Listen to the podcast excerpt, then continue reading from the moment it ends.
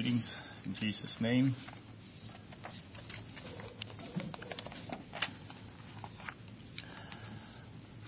Where in the Bible do we find that fellow with the red suit and the pitchfork?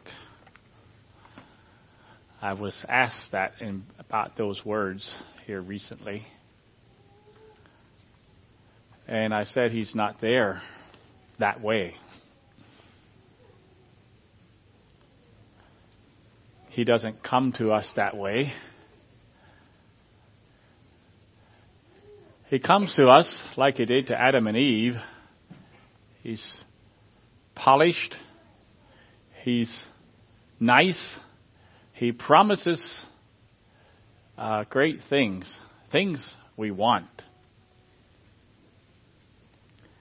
He is attractive and he is engaging and he is likable. He doesn't come to us in a red suit with with uh, horns, with a forked tail and a pitchfork and smelling like smoke. But death and destruction are not far behind him. Whoever takes his bait loses massively. And sometimes permanently. Anyone who takes his bait always loses. In the last brothers meeting, I have been given the responsibility of uh, alerting the brothers of this movement that that's been going around called the um, NAR, the New Apostolic Reformation, and its related teachings, and what for inroads they were having among the Anabaptist people. And in, in that harmony, of course, we know there's a deacon and his family and his children that all left, at least from the influence of that movement. I don't, I don't know where everything everything lands. So we know we know that happened, and we know that the leadership of a local charitable organization, Blessings of Hope, has, I would say, fully embraced at least aspects of this movement. And of course, there's a counseling center that um, I, I don't know if they call it the Overcomers or whatever that is actually strongly influenced by it as well. And that became especially clear when they talk about the Lapp brothers when uh, this past fall, this group of people was invited to Washington D.C. for a, well, it was a Trump rally, thin, thinly veiled as a religious meeting. And they participated publicly on stage on this uh, as one rally. So I was asked to share the information about this rally and to alert what was going on here with uh, this with this one of these main instigators is Lance Wanu or Wallnau Wallnau I guess you call him. And um, I sent all that information and I got a response from Tim Sisett and the response from Tim Sisett is what then generated uh, impetus for the message. He said, such confusion would to God the church could provide clear enough teaching and take their stand on the right issues in such a way that these people, talking about them down there, these people would understand that they are neither Anabaptists nor standing up for the kingdom of God. Would to God the church would provide clear enough teaching. If the church would provide clear enough teaching, these people would understand they're not Anabaptists, they're not standing up for the kingdom of God. They are standing up for something else. They have adopted something else. I taught some about the kingdom in the past and it's up to you to decide whether or not it was clear teaching. And it's been taught. Um, Frank Frank Reed does quite a bit. Uh, John D. Martin has done quite a bit of the teaching on the kingdom. They both specialize in that. But I, I would like to teach this morning, and I, to be clear in my teaching, I will need to divide this topic into two messages.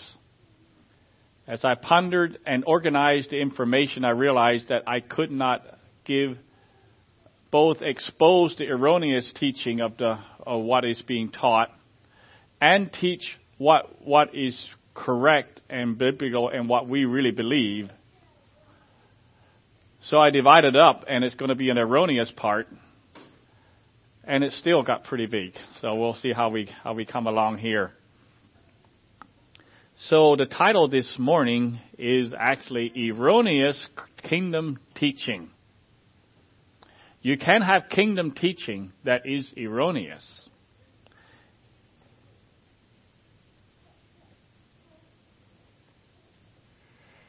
And then the next, I will focus, like I said, on what we believe the teaching. And as I studied this movement, and I have had little direct contact with this movement or the people in it. But as I began to study it, I began to realize something I had not realized. I have been down this road before.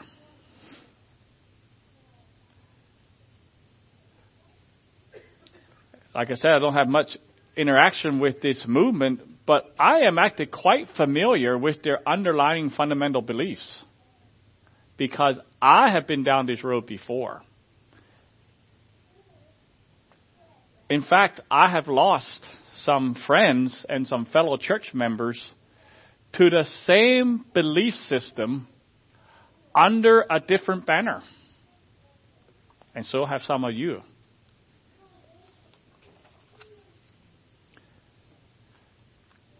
And and and uh, as we go along, we'll I'll describe where where it is, and it, it's really so. Uh, if you remember, 25 years ago, there was a movement in the charity. Well, it was it was a movement, but it came into the charity churches, and we lost three, one from Harmony and two from Charity, to this movement called Christian Reconstructionism.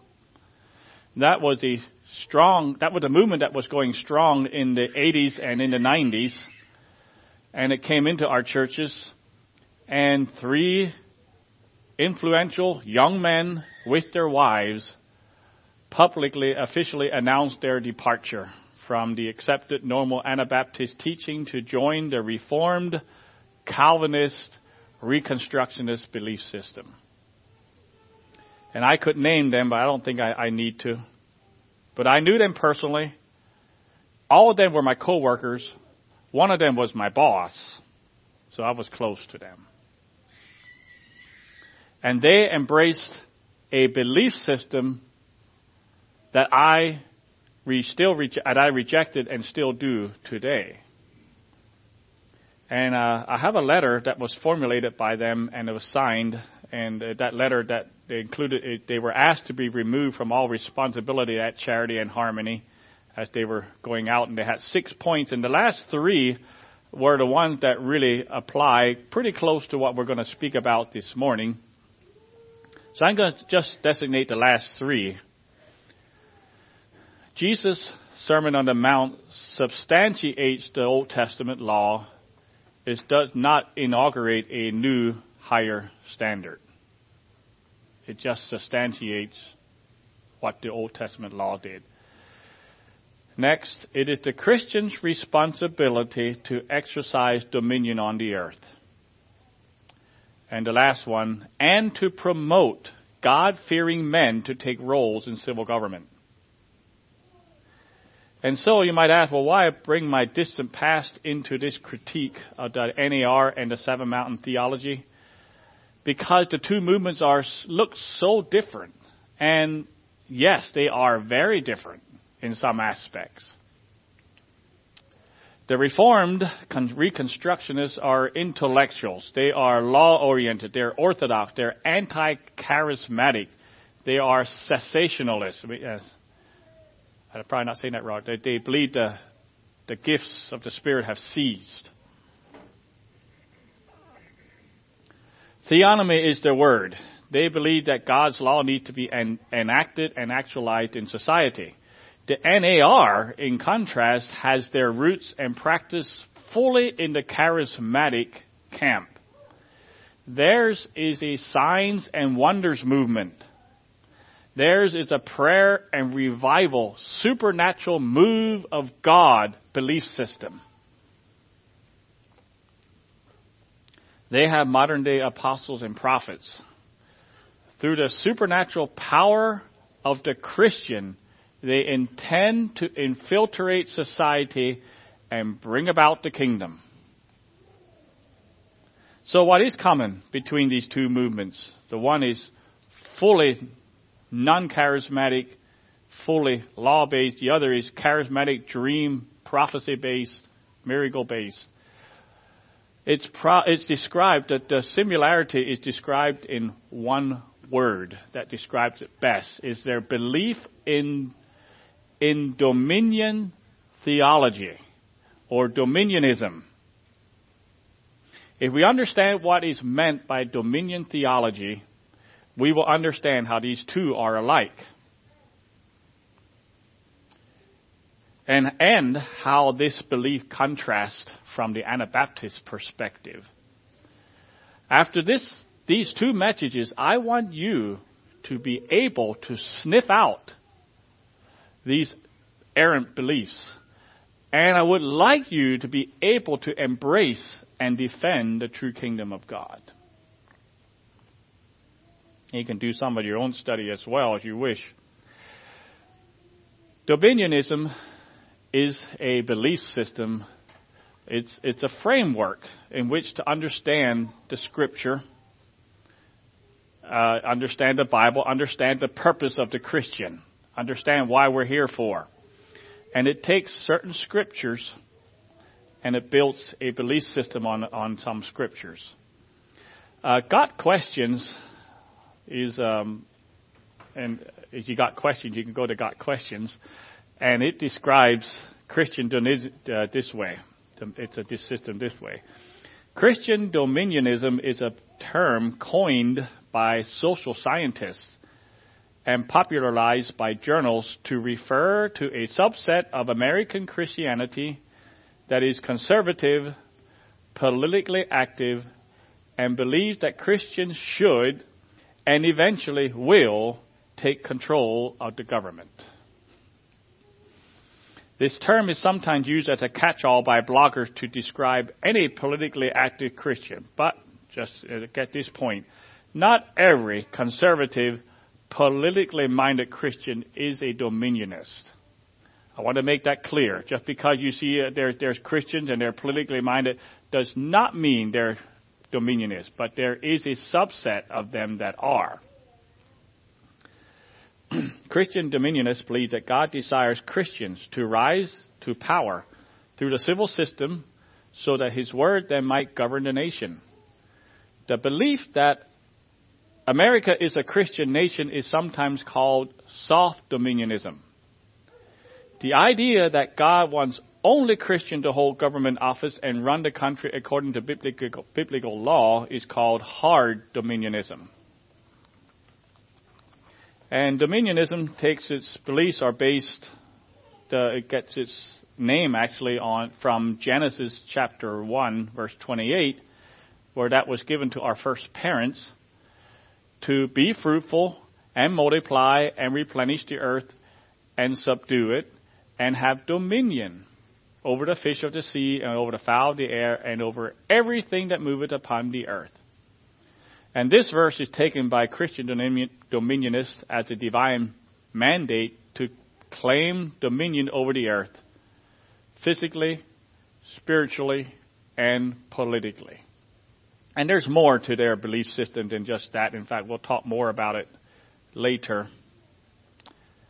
Now, Wiki, if you want to think of a Wikipedia, how reliable they are. Well, you get some things from them, and they actually this is they actually talk about Christian dominionism, and I brought this out because of how they how they class the different branches of dominionism together. They say prominent adherents of these ideologies are Calvinist Christian Reconstructionism, Roman Catholic integralism, charismatic and Pentecostal kingdom now theology, and New Apostolic Reformation. so there you have four different groups that are put under dominionism. And that's why the Reconstructionists and New Apostolic Reformation are in the same camp with a different way of expressing it. So when I say we've been down this road before, well, we've been down this road before. But instead of being Calvinist and Reform based, it's Pentecostal and charismatic based. The same fundamental impulse under a different banner. Now, the Reconstructionist movement had major impacts on society and government. In fact, it has affected us. You know you're affected by the Reconstructionist movement? It had affected society. Um, I don't actually know for sure how the homeschool movement would look today It wouldn't have been for Christian Reconstructionists because they had an, a um, disproportionate um, influence on the Christian homeschool movement. And we know that influences us today. In fact, and uh, they uh, they they sought this movement very strongly as they sought independence from direct oversight from the secular government. And it also explains to some degree why the homeschool movement is very is often fundamentalist in nature and it is somewhat militant in style that has its inroads from this kind of belief system. Now, according to Molly Worthen, she says the Christian Reconstructionist movement declined in the late 1990s and was declared dead in a 2008 Church History Journal article. I can't say it quite that strongly. In the in the in the mid 90s, thing they had there was a lot of momentum in that movement, and it looked like they were they politically they were actually moving forward. And then came the Clinton years that put and and it wasn't just four years; it was eight years. It put a stranglehold on their whole idea of the government getting control of it. And ever since that, they've been losing and losing the culture war. Their idea was to win the culture war, and they have lost it on every front. So things have not been going well, and they have to acknowledge defeat in the culture war in the U.S. and in the West in general. But to say that the movement is dead, I personally heard statements like this, personally. The entire world is going to come under Christian rule. It may have setbacks. It may take 30,000 years, but it will happen. I heard that described to me personally. So, is it dead? Well, it has lost a lot of confidence and momentum. But contrast that with the NAR. The NAR, by all, appear, uh, all appearances, is in a wave of momentum. It's upbeat. It's victorious sounding. It has charismatic leaders that are able to motivate the faithful and gain new adherents. It's like a Ponzi, Ponzi scheme. It's, it's on the front end of its popularity. And it's growing. It has enthusiasm. It has energy. And just for, just for, um, effect's sake, my wife and I listened to one, one of their proponents. In fact, it was Lance. We listened to a part of the message last night, just probably 10 minutes. And listen, engaging, interesting, inspiring speaker. No doubt. Absolutely will inspire you. It's totally wrong, but he will do that. Some commentators call it wildly popular.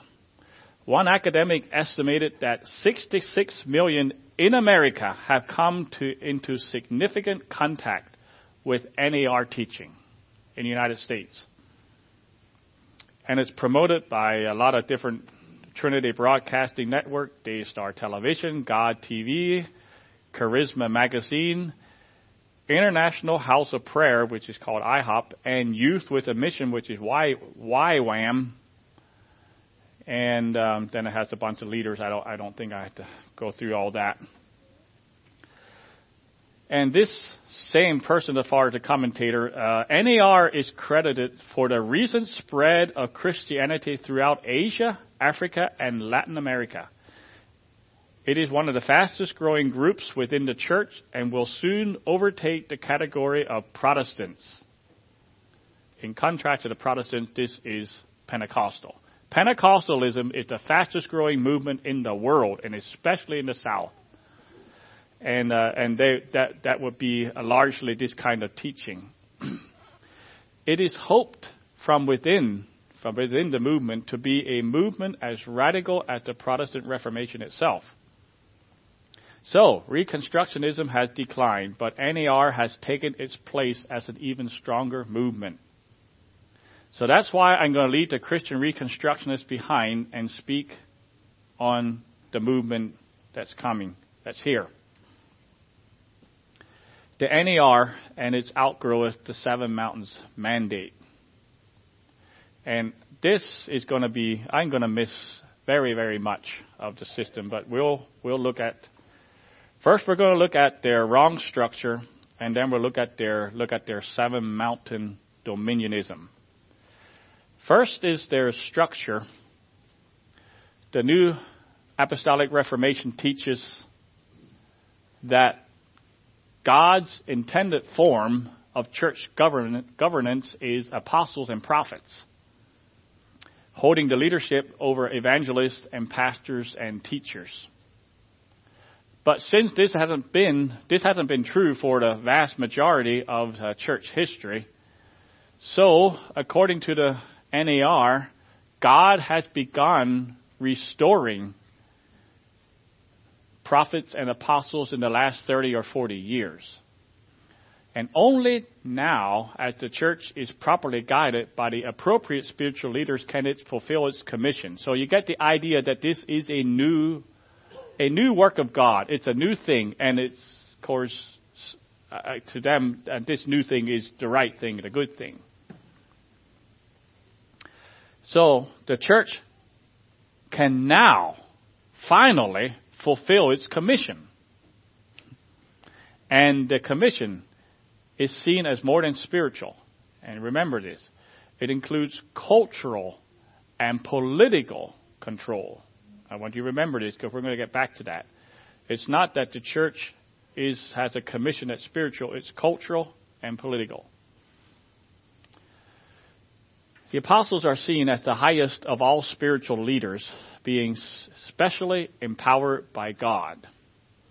And then true maturity and true unity only comes if, as, the, as those who submit to the leadership of the apostles. And the prophets are almost as important as the apostles. The prophets have been empowered to receive new revelation from God. They get these dreams. They had this is the the hyper charismatic aspect of this movement. They get dreams, they get revelation. The prophets' new revelation is critical to overcoming the world, and the success of the church depends on the apostles following through on the information the prophets provide.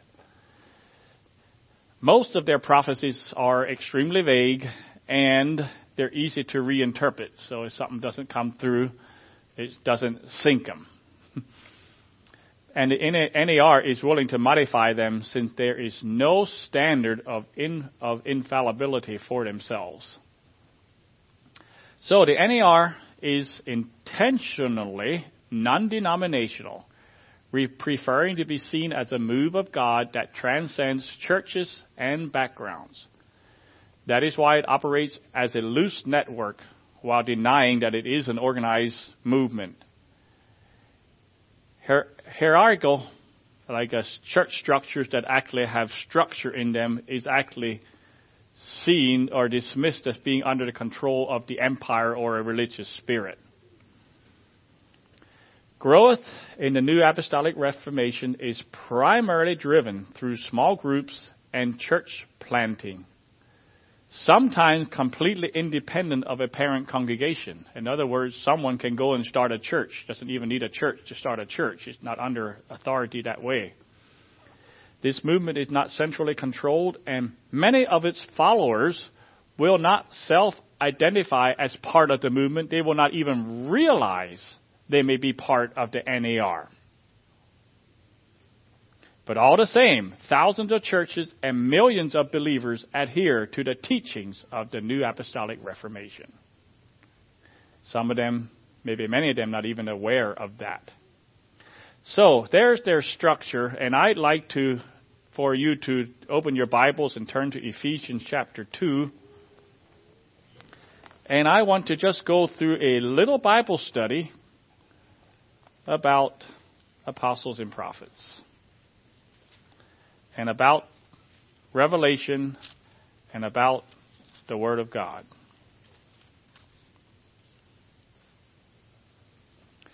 Ephesians chapter 2 in verse 20. Talking about the Jews and the Gentiles coming together. And he tells, Paul tells them, and are built upon the foundation of the apostles and prophets, Jesus Christ himself being the chief cornerstone. So you have Jesus. No foundation can no man lay but Jesus Christ. That's what, and alongside of Jesus Christ, lined up to him, you have the apostles and prophets. And that's talking about the original prophets, the original apostles. That's, that's the foundation. That's where the church is built on. And then it talks, and you're built, you're built upon it, in whom all the building fitly framed together groweth in the holy temple of the Lord. Then go over to uh, chapter 3 and verse 5. Which in other ages was not made known unto the sons of men, as it is now revealed unto his holy apostles and prophets by the Spirit. Here you have a new revelation that is given to the early church. And that revelation was that the, that the Jews and the Gentiles will come into one body. Here is one of the functions of those apostles and prophets. Just think with me. There was no New Testament. There was no script. You could not get up as a Christian and get up in the morning and read your New Testament. So how would you know what God's will was? In a completely new entity, in a completely new era, in a completely new uh, dispensation. The apostles were given the express charge by their verbal word to give to the church what was God's will now. New revelation was part of that. That's how they knew the Word of God. You couldn't get up, you couldn't read Matthew, Mark, Luke, John, Galatians, John, First John, nothing. You couldn't, there was nothing there. All they had was, well, let's, let's turn to, let's see what they had. Turn to First Thessalonians chapter 2.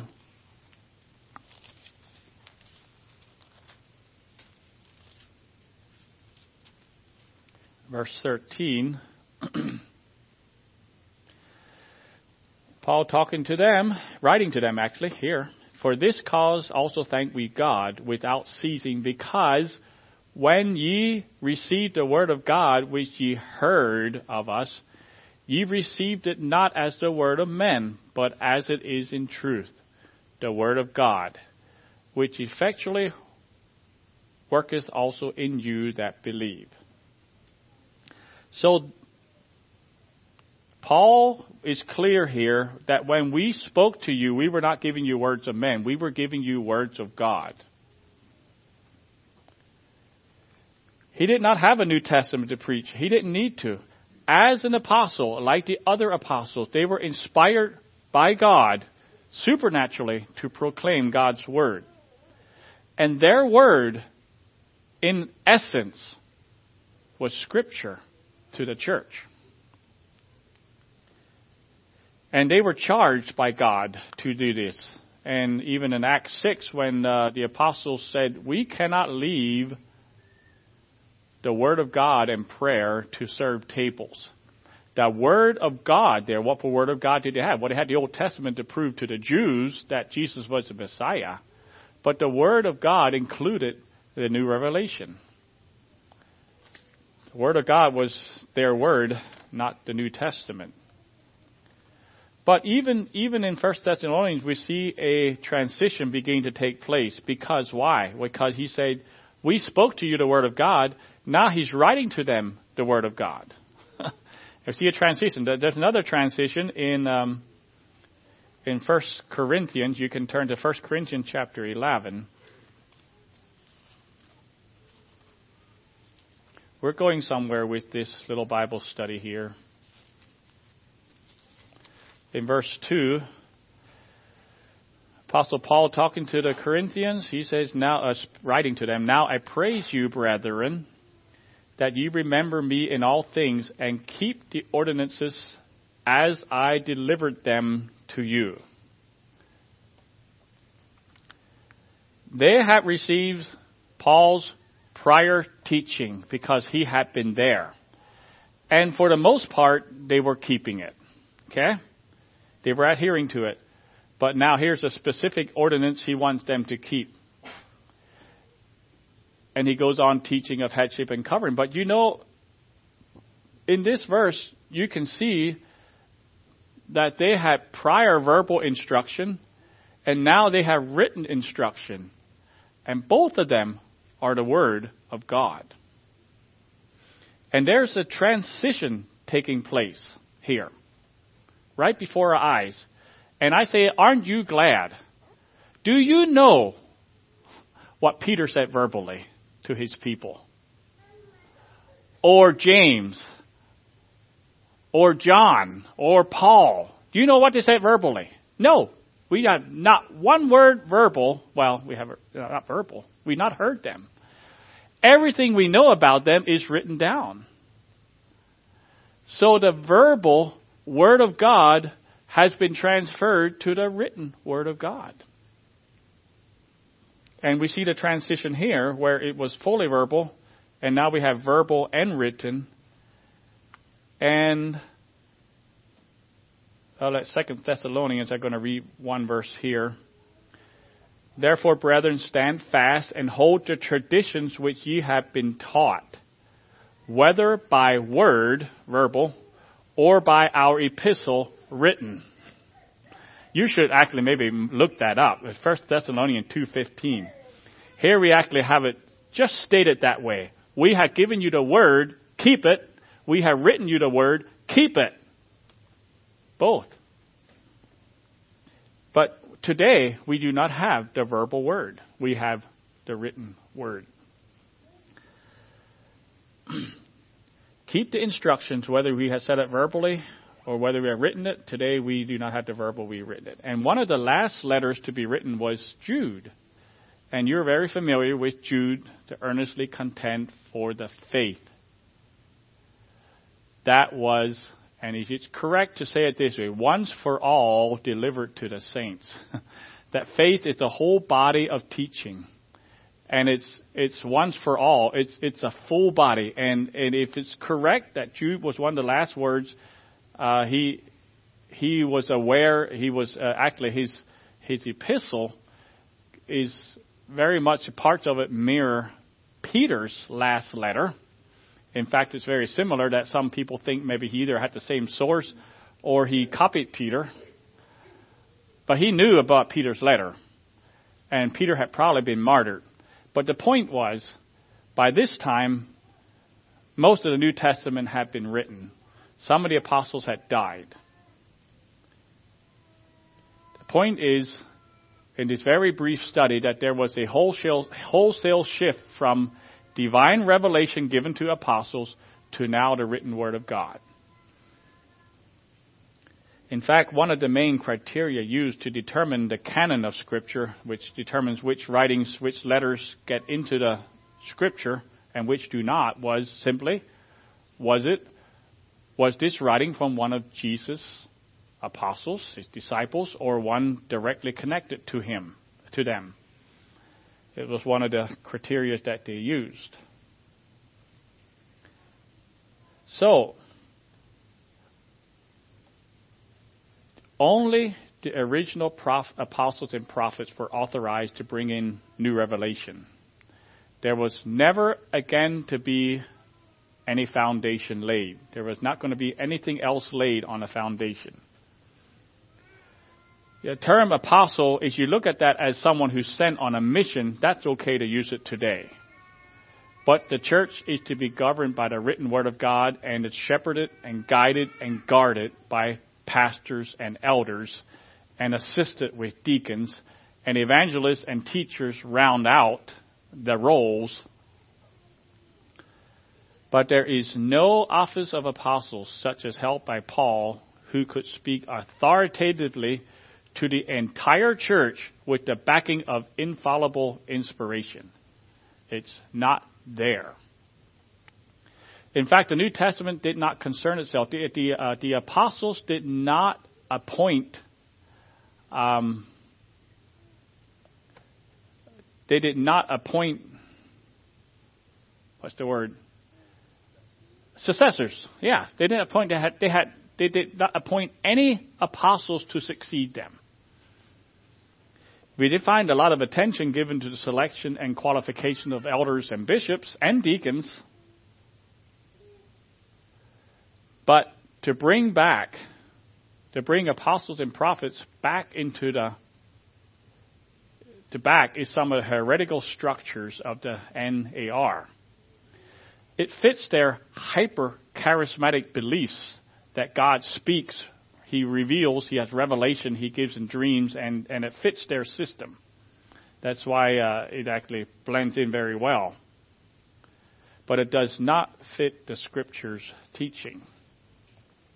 So that's a very brief study on, on the shift from the revelation of God to the written word of God and it's a settled and a sealed book. If you want to go to Revelation, you will say anybody who adds to this, I'll add to the curses. Now I know it might be talking about that one book, but it's really interesting how it comes right at the end of the Bible. Revelation, as such, is is over. As Scripture is over. Okay, what about their beliefs and practices? Here, the movement continues to run off the rails. It's is their view of what the mission of the church is that is wrong, and is also their understanding of eschatology or future events that is erroneous. Earlier, I had said to remember this. It said the commission of the church is seen as more than spiritual, as it includes cultural and political control. See, the NAR is dominionist at its core and to its core. It gets that mandate from uh, from Genesis, where it talks about taking the earth to do it and have dominion. Then it connects that verse, Genesis 1:28, connects it with uh, the Lord's model prayer, where it talks about Thy kingdom come Thy will be done in earth as it is in heaven.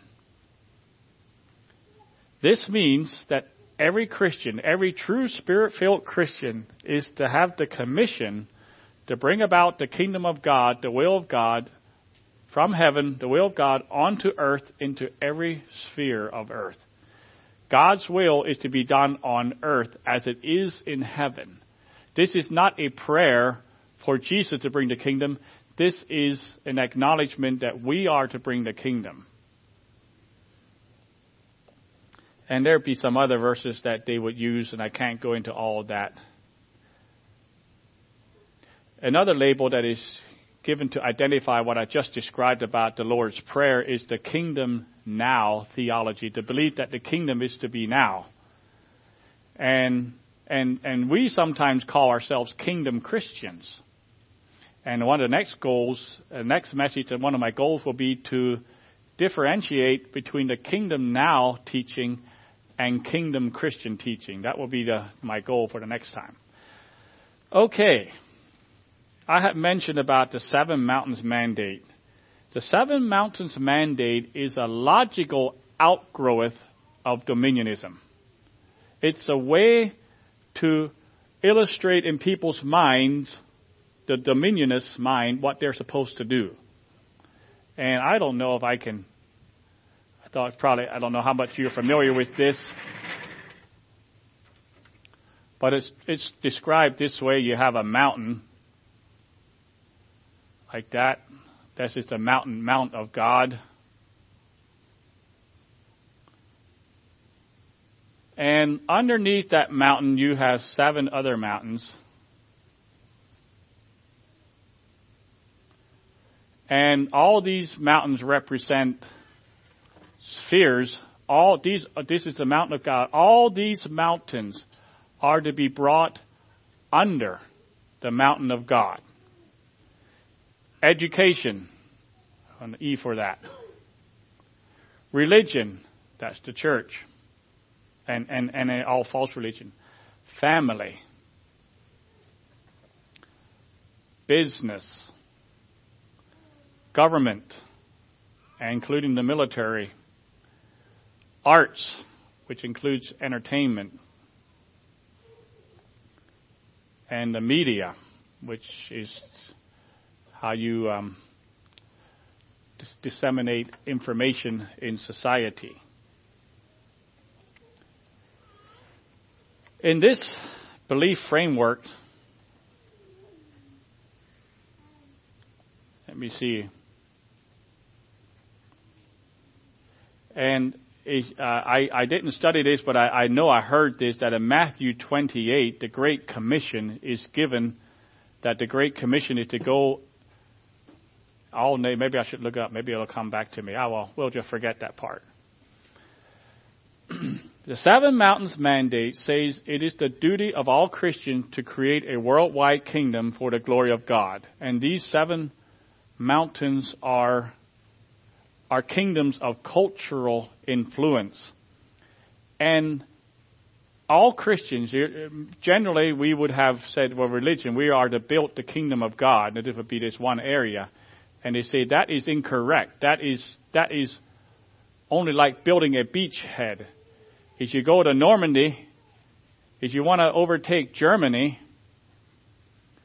and you're over in the English Isles, and, and Germany is occupied by, France is occupied by German, and you want to drive the Germans out, you got to establish a beachhead. That's the church. So they got they landed on Normandy Beach, and they got this beachhead, and they say, well, you don't just stay there. No, no, we're going to wear them out by standing on this beach. No, you go now, you go chase them out. And so the church, our our our uh, commission is to go and take over all of these areas of society. That is the goal. That is our mandate. That's the Seven Mountains mandate by Lance Wallnau. So, uh, here's some of their beliefs that they have. Because leaders at the top have the power to set agendas and enforce values that will bring God's kingdom values in that area of cultural influence. So if you have them in government, you're you're in the top of government. You're like a Joseph. Let's say you're like a Joseph. Joseph is one of their heroes, and so is Daniel. If you're like a Joseph, you you're so good, you get up to the top, and then you can pretty well run the nation. That's that's what Christians are to do. Um, Effect change from the top. Go to the top. Lance says these seven mountains of influence are so powerful that he who occupies the top of these mountains can literally shape the agenda that forms nations. So, there you have it. Now, there are two underlying or foundational beliefs for this to make sense. Maybe it makes sense to you. I don't know. It doesn't make sense to me. One is the view of what Christ accomplished on the cross, and the other is their view of eschatology. which is postmillennialism, which is actually the same as what the Reconstructionists have also. Kingdom Now theology focuses on taking dominion of the earth by way of spiritual battle. And here is one way to describe it. God gave Adam and Eve dominion of the earth. He made the whole earth. Then he put Adam there and he said, you take dominion of the earth. Well, Satan came and deceived them, and when Satan deceived them, dominion went to Satan. That's their belief. So now Satan has dominion of the earth. They have, they had the title deed. Let's think of your title for your car. Who has the title owns the car, right? The rightful owner of the car is the one who owns the title. Title. Well, Adam had the title, but Adam inadvertently gave the title to Satan. Now Satan has the title. Except when Jesus came through this battle, and, and this comes into the whole atonement theory thing, where did Satan, what did Satan do at the cross? Well, one of the things is he won Satan, Jesus. Jesus, what did he do on the cross? He won Satan on the battlefield, and that, that's a viable, that's a viable, I can go with that. But he won Satan on the battlefield, and by, by defeating Satan, Jesus got the title back. The title be back from Satan. Now, Satan no longer has it. And the idea that when Jesus said he gave Peter the keys to the kingdom, that is the idea that we're going to give the keys back to the church. That was, that was what that is meant. As, as in the war, winner takes all, so Christ as victor took back from the devil the title deed. But the devil deceives us into thinking, still thinking that we don't have the title deed. So we don't actually do what is our commission or calling to do. We don't actually believe it. We still think Satan has power, but he doesn't in reality. And the only reason we don't have dominion is because we don't take what Christ has won for us. So now it's our job to take back what is rightfully ours. That is to claim our rightful dominion over the earth and subdue it for Christ. This isn't new. In 1990, I was at a some kind of a follow-up discipleship class after Vanita and I were at these tent meetings and we responded and God, God saved us. I was at some follow-up discipleship and I heard this exact teaching there. 1990 where where someone was talking to someone else, and I was just listening in. That Christians, that a Christian had the title deed. God doesn't have the title deed.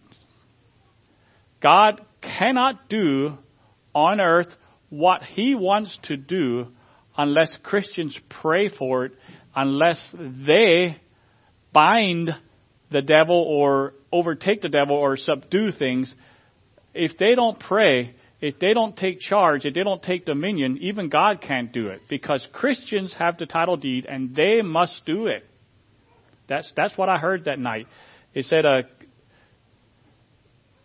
and and I, I was the tip of my tongue, and I could never get a word in edgewise. It's probably better I didn't. I was thinking of the verse that the earth is the Lord's and the fullness thereof. How does that make sense with Satan owns the world? that was, but I, I never got to talk about that, and I didn't never got his answer on that. So, God won't even do it. He doesn't have the title deed. He gave it to Adam. Adam gave it to the devil. Jesus took it from the devil and gave it back to us. So it's the Christian's call to restate, reinstate dominion over the earth. God will not, He cannot do it without Christians because we have the title deed, not God. Kingdom now theology. So Christians are to radically oust the devil from the spiritual strongholds through a, through a variety of spiritual warfare activities. And that's where you have this idea Christians are encouraged to conduct prayer walks through neighborhoods to throw out territorial spirits from cities so the gospel can advance. You have prayer rooms that operate around the clock. You have fasting and prayer events. It's good sounding stuff, but it's for this purpose. You do battle with the enemy. Every Christian has the obligation to participate in warfare prayer, to do battle with the enemy, to release judgments against the demonic forces. And through the Seven Mountains mandate, Christians must cast out territorial spirits from the realm of government, the media, the family, the business, the education, the church, and the arts. This activity is the means through which the power and the wealth is redistributed to the church, and the dominion lost at the fall is restored. And proponents of Kingdom Now theology believe that the capturing of the dominion includes having Christians in political office plus a return of spiritual power to manifest with signs and miracles and healings. Again, you have Joseph. What did Joseph do? He interpreted dreams, right? And he was elevated. Same thing with Daniel. And um, Saul. Saul was, just think of Saul the, the children of Israel had a problem. The Philistines were a problem. And so the, the uh, Saul was actually anointed. Now you can't go into the scripture where it says it, but he said, There's a garrison of the Philistines on this one hill, and you are to take them out. And so he was anointed by God, and he was told where to go. And he got the people together, and they went to this top of the hill. It's a, the garrison is on top of the hill. It's on top of the mountain. Go for it. And take care of the enemy. That's the, the imagery that is used for today and what we're supposed to do. So it is a vibrant movement and it has a strong belief in supernatural power. One of their favorite verses is John 14:12. Truly, truly I say unto you, whosoever believes in me will also do the works that I do, and greater works than these shall he do, because I am going to the Father. Some actually believe that in the end times, in Revelation, Christians can pray down the plagues on the enemies of God.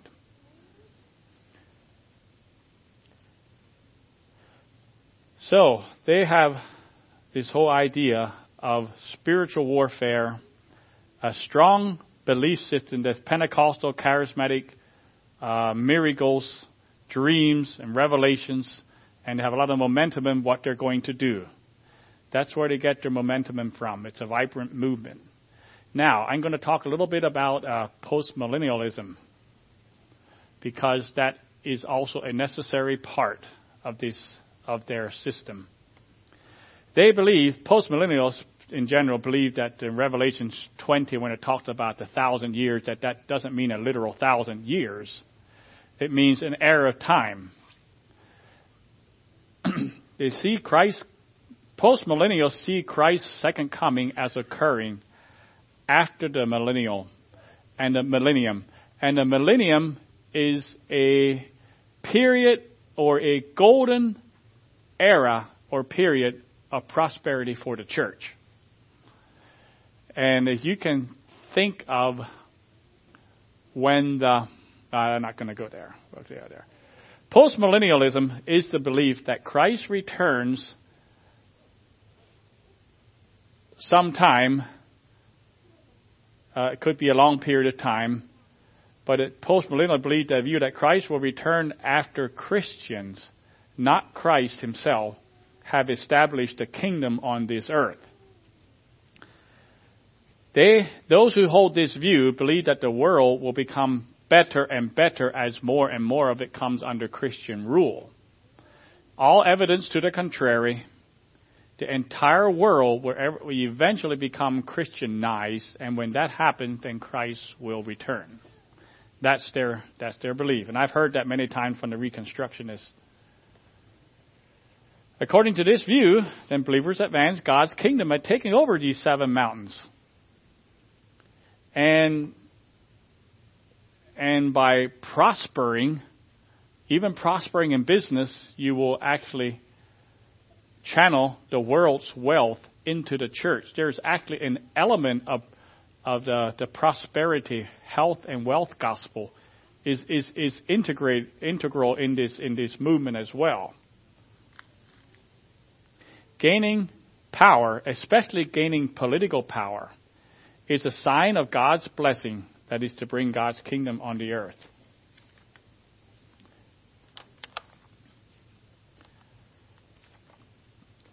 The Dominionist NAR exchanges the upside down kingdom reality of heart change for the definition of excess held by earthly kingdoms.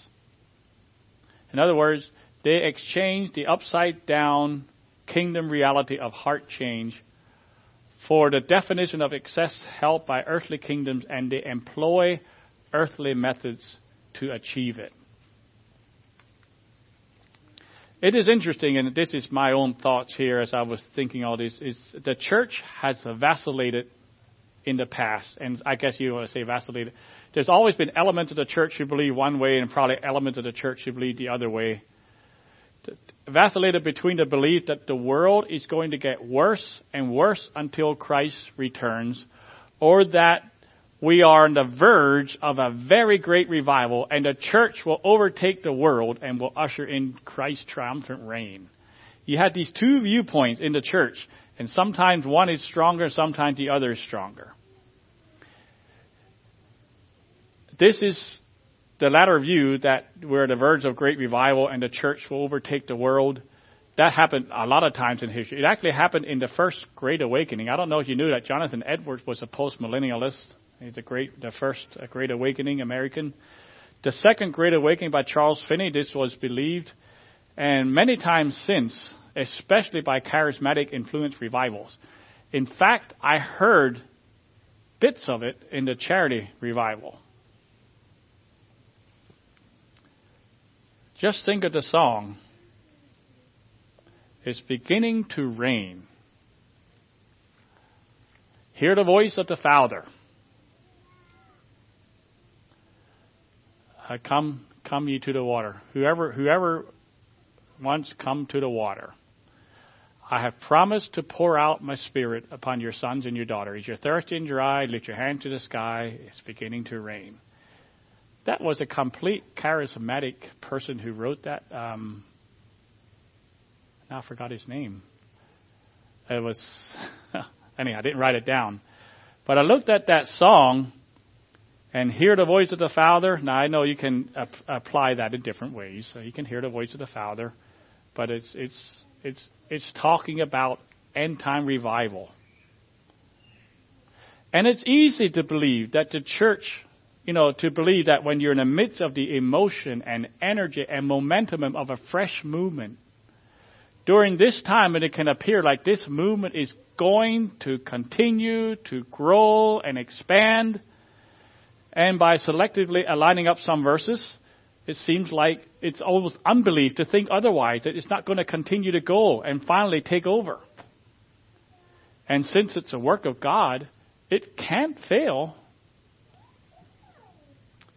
And so the NAR eschatology is a victorious eschatology because they believe the people of God will be endowed with so much power, supernatural power, that through this miraculous power, they will be able to bring God's kingdom to earth in preparation for the end time for Christ's return. And we need to do that by taking dominion over the world's system. According to Seven Mountain theology, Jesus will only return to a world that mirrors the kingdom of God. And that's classic postmillennial thinking. It's interesting, in the beginning, Jesus' own disciples were of this kingdom now mindset. Just think with me. He said, Will you now, in Acts chapter 1, will you now restore the kingdom of God to Israel? In other words, they were thinking, We're going to have a kingdom on earth and Roman rule will be banished. Are you not going to do it? Kingdom now. and Christ said, No, no. But it's a very attractive appeal. That isn't what Jesus was about then, and that's not what about is about now. We are we belong to a heavenly kingdom that is not of this world, and we seek another home, a city without that is without foundations. First John, just some, just some, uh, just some um, perspective here. 1 John 2:15 to 17. You you know familiar these verses. Love not the world, neither the things that are in the world. If any man love the world, the love of the Father is not in him. For all that is in the world, the lust of the flesh, the lust of the eye, and the pride of life, is not of the Father, but is of the world. And the world passes away, and the lust thereof. Who that does the will of God abideth forever. Kingdom now theology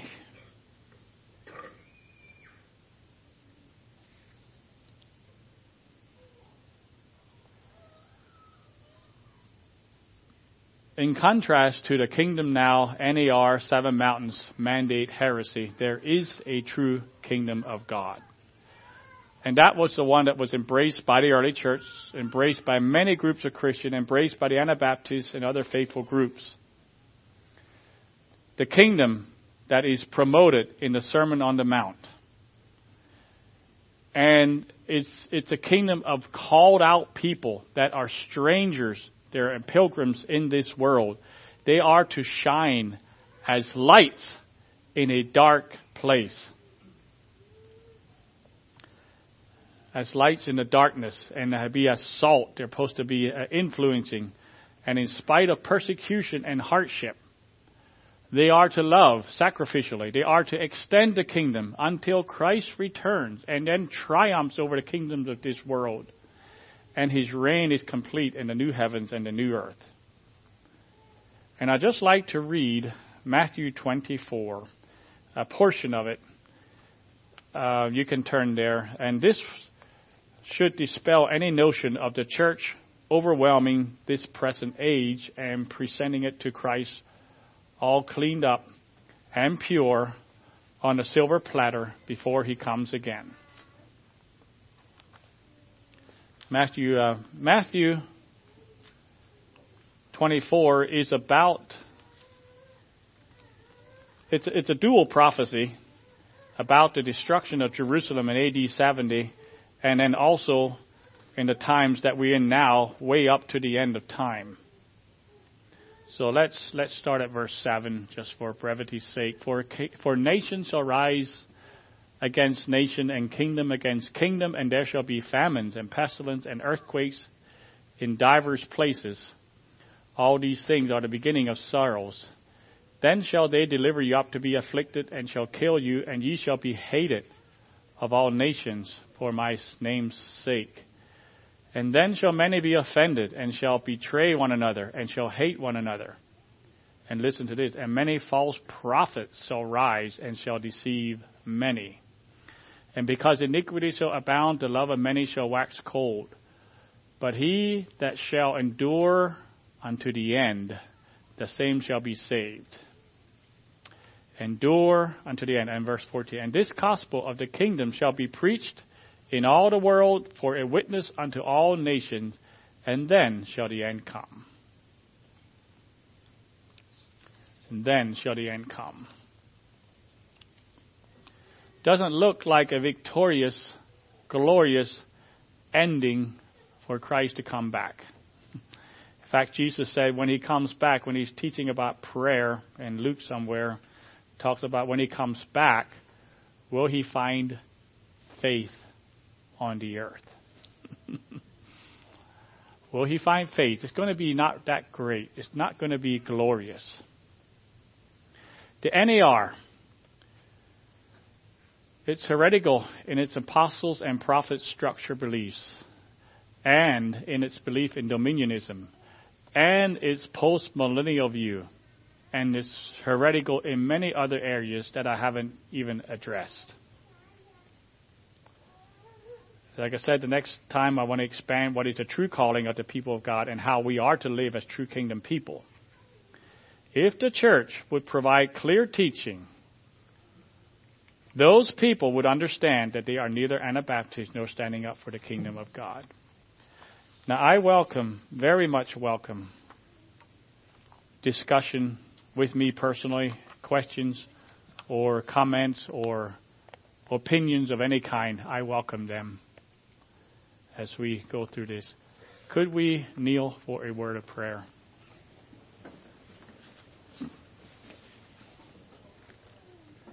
Lord, as we come before you, Lord, we recognize you are a God that does not change. We are grateful that we can come before you and find you stable, firm, strong. You are our rock. And your scriptures, as they are given to us in your word, are steadfast and sure. Lord, we do acknowledge that we do not understand everything. And we do acknowledge, Lord, that we do not live up to everything we understand. We have not attained, like Paul said, he was called to a certain thing and he had not attained it. We have been called and we have not attained, Lord. But Lord, I do pray, even as we seek to attain as we seek to be taught and understand and the sacrifice and move forward, we do pray, Lord, that you would keep us from deception, from the enemy, from the devil, from the, the, the, false prophets and false teachings. So, Lord, I pray for each one of us here. Make it clear in our mind what is your will and purpose, and guide us into your kingdom. We pray in Jesus' name. Amen.